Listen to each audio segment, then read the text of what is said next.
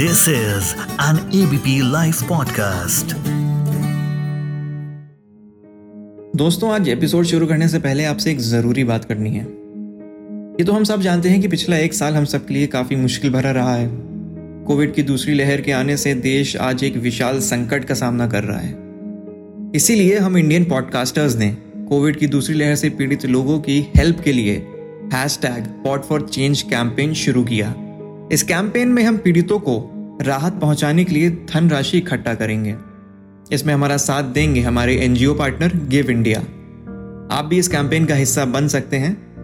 हमारी website T I N Y U R L dot com slash pot for change India पे donate करके। याद रखें, आपका योगदान बहुमूल्य है। तो इसी के साथ बढ़ते हैं हम आज के एपिसोड की तरफ़। हाँ तो दोस्तों, क्या हाल चाल है? उम्मीद पे दुनिया कायम है। हम सब इसी उम्मीद में हैं कि ये जो वक्त है, ये भी गुजर जाएगा। मैंने भी उम्मीद की हुई है कि आपने पिछला एपिसोड ज़रूर सुना होगा। एक्चुअल डेस्टिनेशन से ज़्यादा बस में कितना मज़ा आता है। कितने किस्से बनते हैं, कितनी यादें बनती हैं। इस बात से तो हम सभी वाकिफ हैं।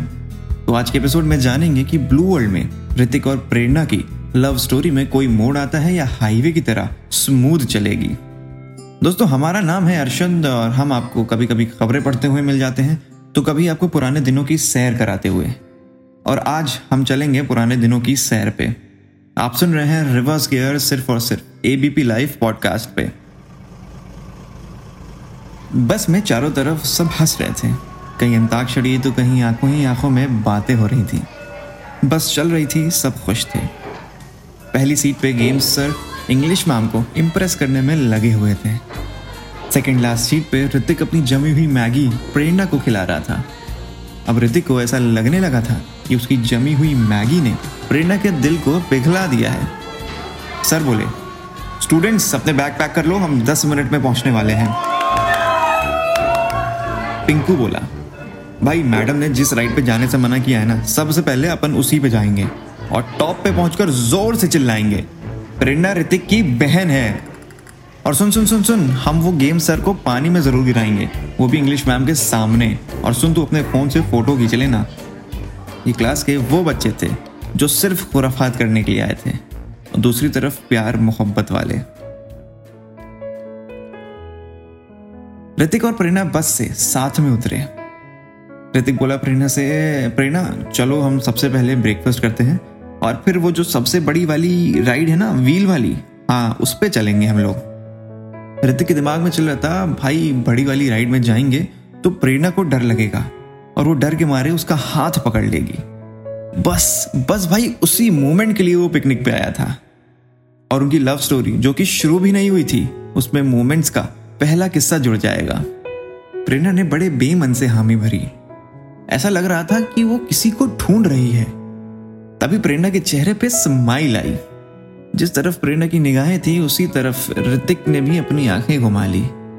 वो देखता है कि प्रेरणा का बेस्ट फ्रेंड सूरज आ रहा था। क्यों? किस लिए? कैसे? ऐसे नहीं हो सकता। उसके फेस पे साफ़ लिखा था कि ऋतिक के साथ कुछ बुरा होने वाला है। हे प्रेरणा कैसी हो? कोई दिक्कत तो नहीं हुई ना रास्ते में? अरे आई एम श्योर ऋतिक ने तुम्हारा ध्यान रखा होगा। क्यों ऋतिक? कैसे हो तुम? हम्म ठीक हूँ। ऋतिक के हाथों में मैगी का बॉक्स था। सूरज बोला, अरे वाह, मैगी। लाओ लाओ, मुझे भी दो। चलो Hrithik will see you bye take care Prerna बोली। पता नहीं क्यों ऋतिक को बैकग्राउंड में एक गाना सुनाई दे रहा था। दिल के अरमा आंसुओं में बह गए। अभी तो बहना बस शुरू ही हुआ था। मेरे पास खड़े हुए मेरे दोस्त कंधा दे रहे थे। उतने में पिंकू बोला, भाई, मैगी खाएगा?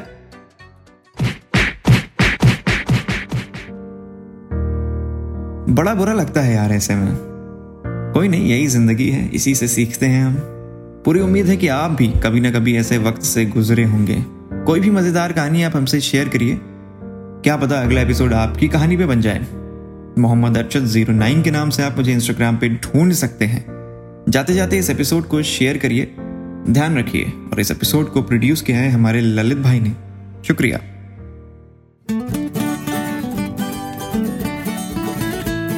This is an ABP Life podcast.